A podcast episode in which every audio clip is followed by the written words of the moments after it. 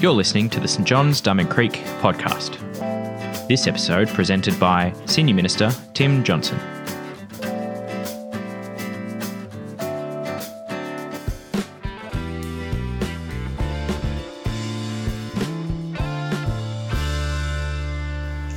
Hey St John's.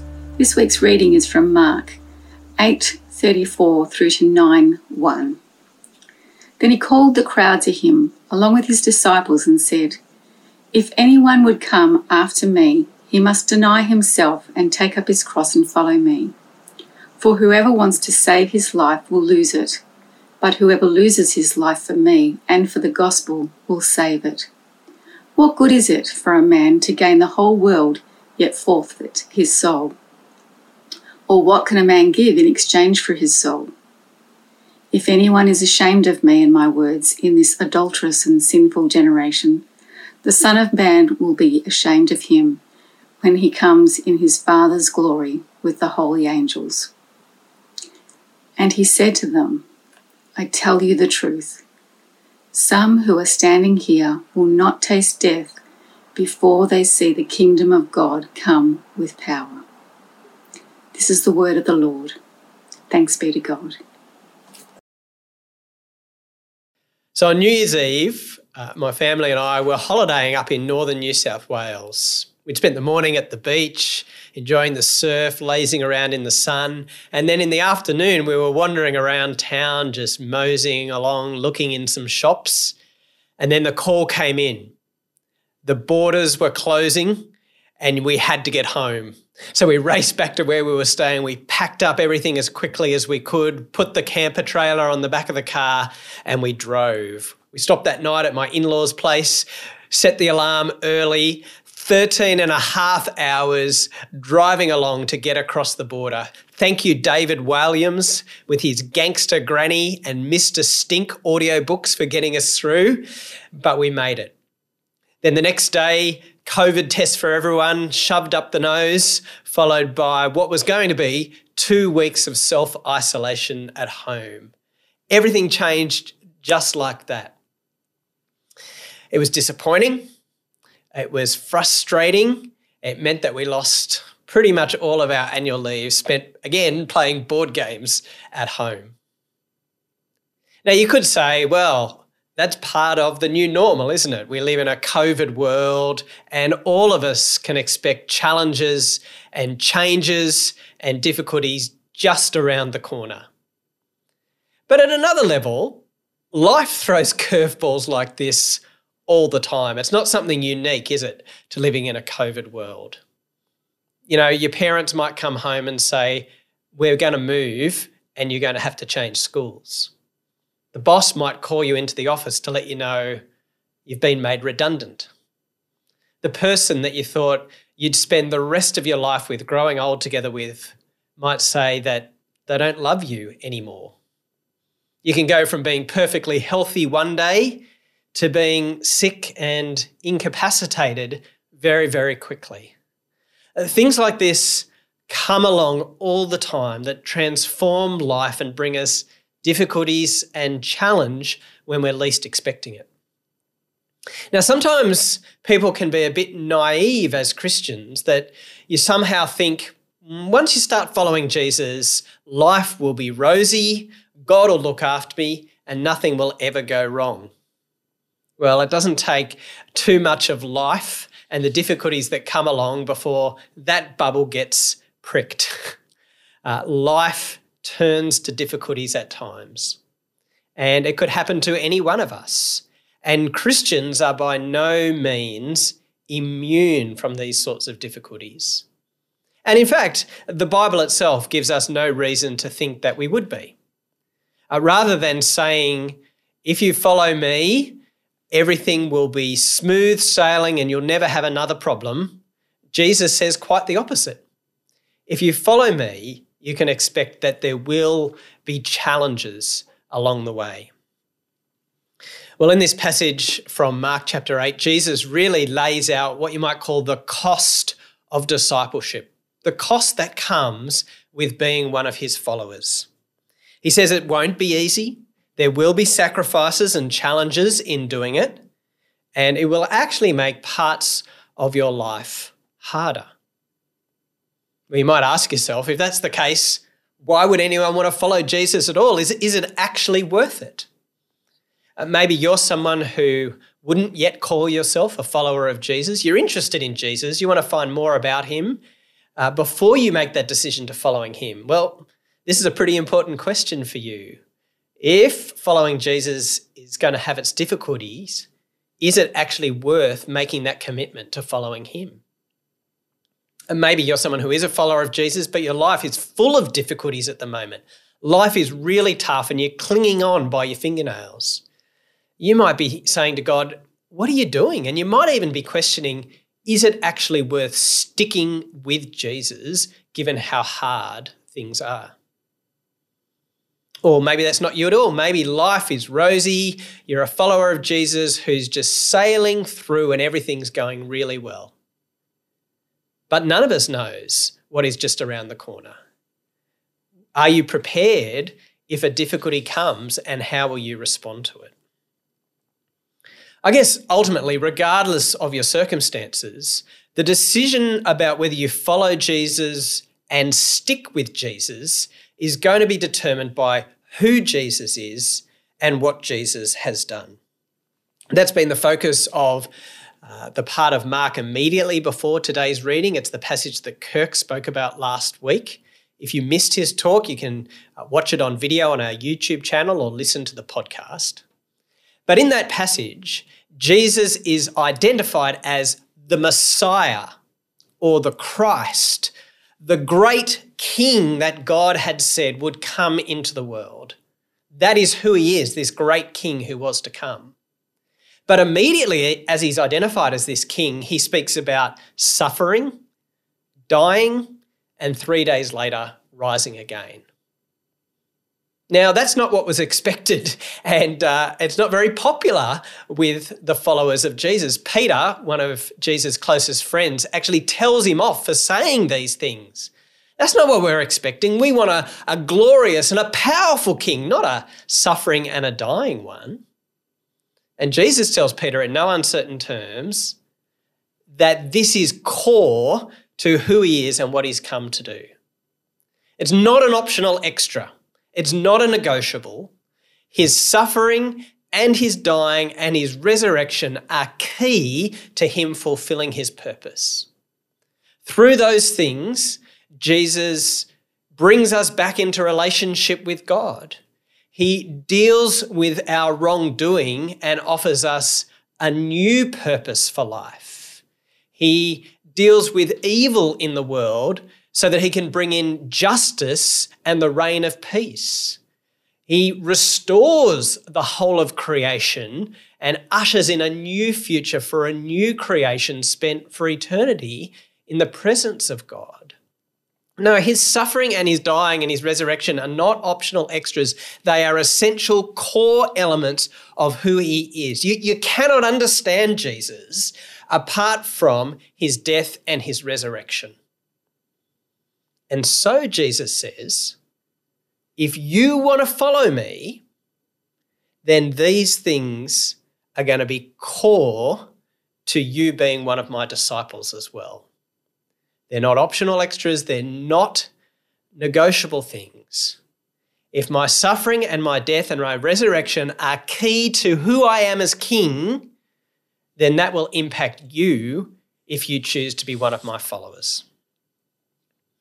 So, uh, diving into our passage, if you've got your Bible there, Mark 8, starting at verse 34.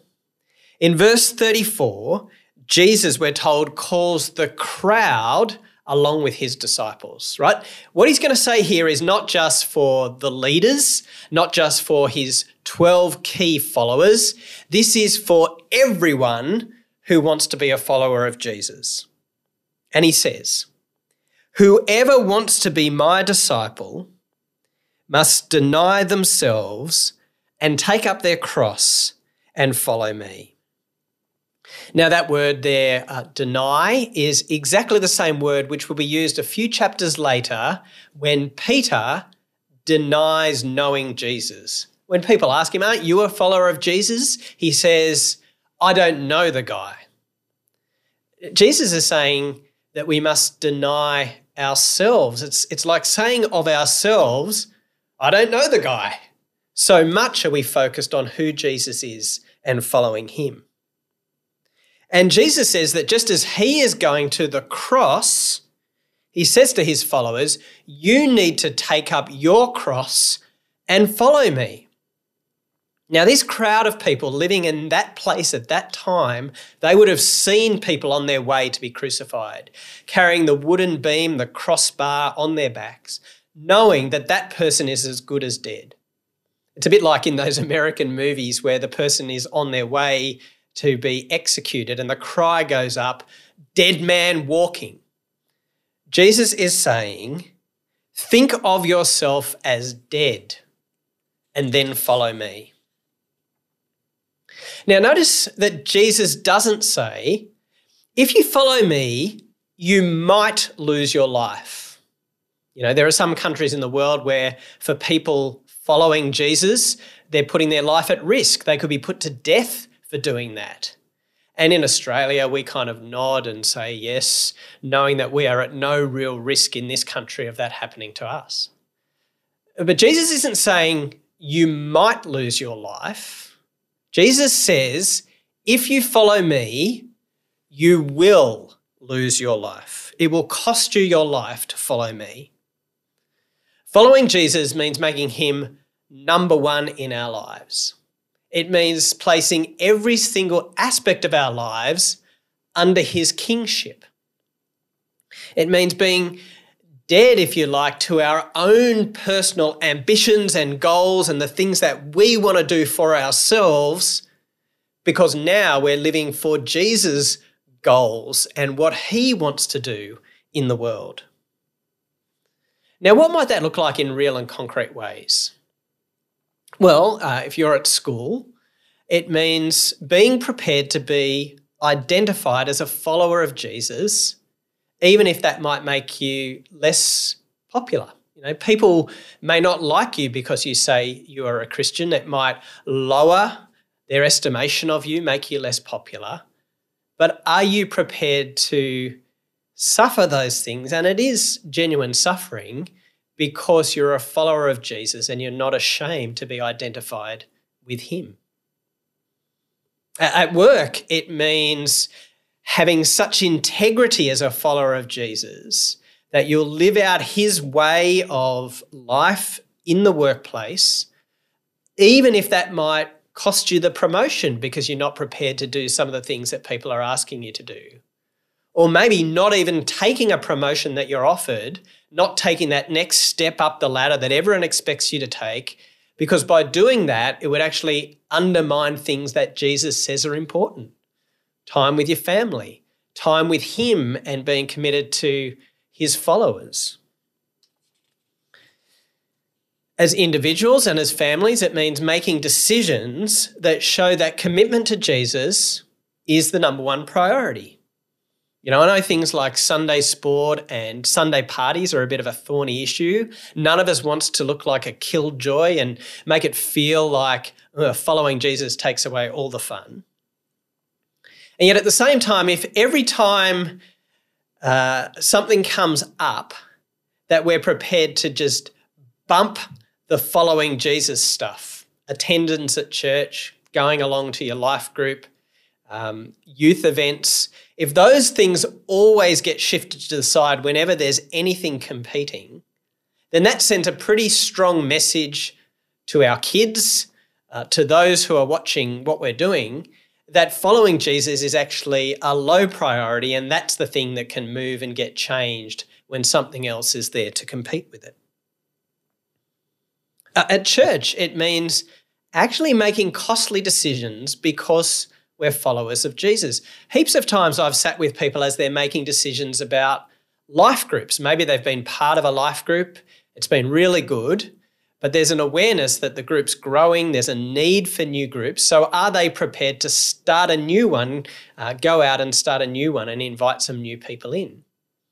And that's always costly to do because it's easy to just stick with what you know. It's easy to not change. And yet, how do you welcome new people and bring new people into groups if groups never actually change? And heaps of times when I've been having those conversations, people have said to me, Look, this isn't the easiest thing for us to do. In some ways, we'd prefer to just stick with the group we're with. But we're going to do the not easy thing because we recognize that it's good to welcome new people, new followers of Jesus in, and we'll make the hard call. We'll deny ourselves for the sake of Jesus and the building of his kingdom.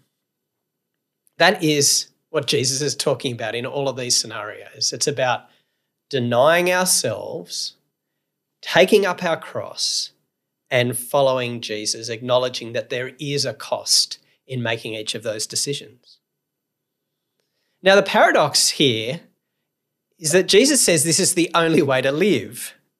Verse 35 For whoever wants to save their life will lose it, but whoever loses their life for me and for the gospel will save it. What good is it for someone to gain the whole world and yet forfeit their soul? Jesus says, if you keep yourself as number one, then you actually lose out. But if you put me first and live your life for me and for the gospel, the good news that I've come to bring, you win. What use is it to gain everything money, comfort, prestige, security and yet be left with nothing because you haven't dedicated your life to follow me? Now, why would you lose everything by doing that? Well, again, because of who Jesus is, what Jesus has come to do, and also what Jesus still needs to do in the future. See, if Jesus really is the king, the king who suffered and died but rose again, the king who is ruling over the entire universe, the king who is coming back as the one who will judge all people, then living for Him despite the cost is the best way to live because we're living for the future now. Jesus says in verse 38 If anyone is ashamed of me and my words in this adulterous and sinful generation, the Son of Man will be ashamed of them when he comes in his Father's glory with the holy angels. Jesus gives us a glimpse of the future, what is going to happen. A day is coming when Jesus, the great King, hidden from sight at the moment, will come in glory with angels at his side.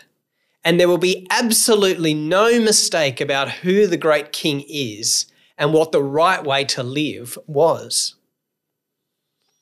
Uh, you might remember the movie Back to the Future 2. Um, in that movie, uh, Marty McFly uh, who is in the future at the time, 2015 it was, um, well in the past now for us, but he buys this sport almanac, which has all of the sporting results from 1950 to the year 2000. And his plan is to take that back to 1985 and he can use that to make some money. You know, he'll be able to predict who the winners are, maybe bet on them, uh, and be able to predict the future and make a fortune. Now, the plan goes sour because his archenemy, uh, Biff, steals the almanac, takes it back to his earlier self in 1955, uh, and the whole world sort of goes, goes pear shaped because he, he profits from it instead. But you can imagine, can't you, the power that comes from knowing what the future holds. I mean, imagine having all of the sporting results for the next 50 years, the power that that would give you. Well, Jesus tells us here what the future is going to look like. He tells us which one is the winning team. And the winning team is Team Jesus. He's coming back as the king in glory with the angels at his side. And that will be the opportunity for those who've been on Team Jesus to celebrate the victory with him. And any challenges that we might have faced along the way will pale into insignificance faced with the glory of Jesus and bringing in the new creation, perfect justice and peace, and a wonderful new future. Suffering and death, challenge and difficulty will be part of this life now, but it's not the final picture. There's more to come.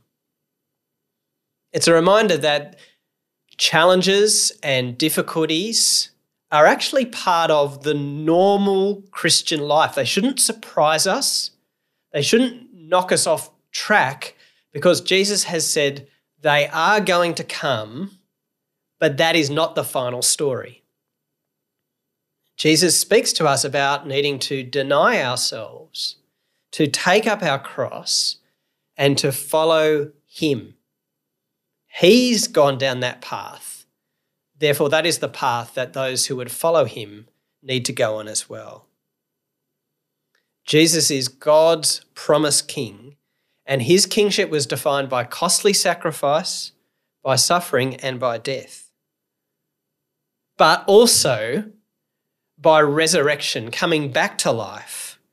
He's the one who is ruling the whole universe now. He is the one who will return as the reigning king and show that that was the right way to do life. If we're going to follow him, that is the path that we also need to go on, being prepared to deal with sacrifice and suffering now to be part of that glorious future that he is ushering in. So let me pray for us now, wherever we're at with Jesus, as we consider this path of following him. Lord Jesus, thank you that you were willing to suffer and die for us.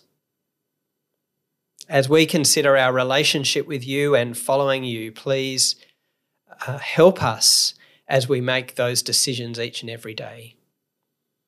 For those who are not yet sure about you, please help them to see you in your great glory and power for all that you have achieved for them, and being prepared to count that cost as they decide to follow after you.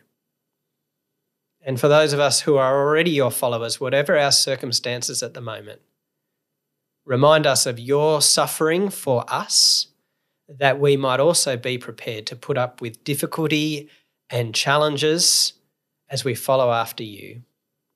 And please fix our eyes on that glorious future, Jesus, when you will return with the angels at your side, that we might be encouraged, motivated, and empowered to keep following you today and every day.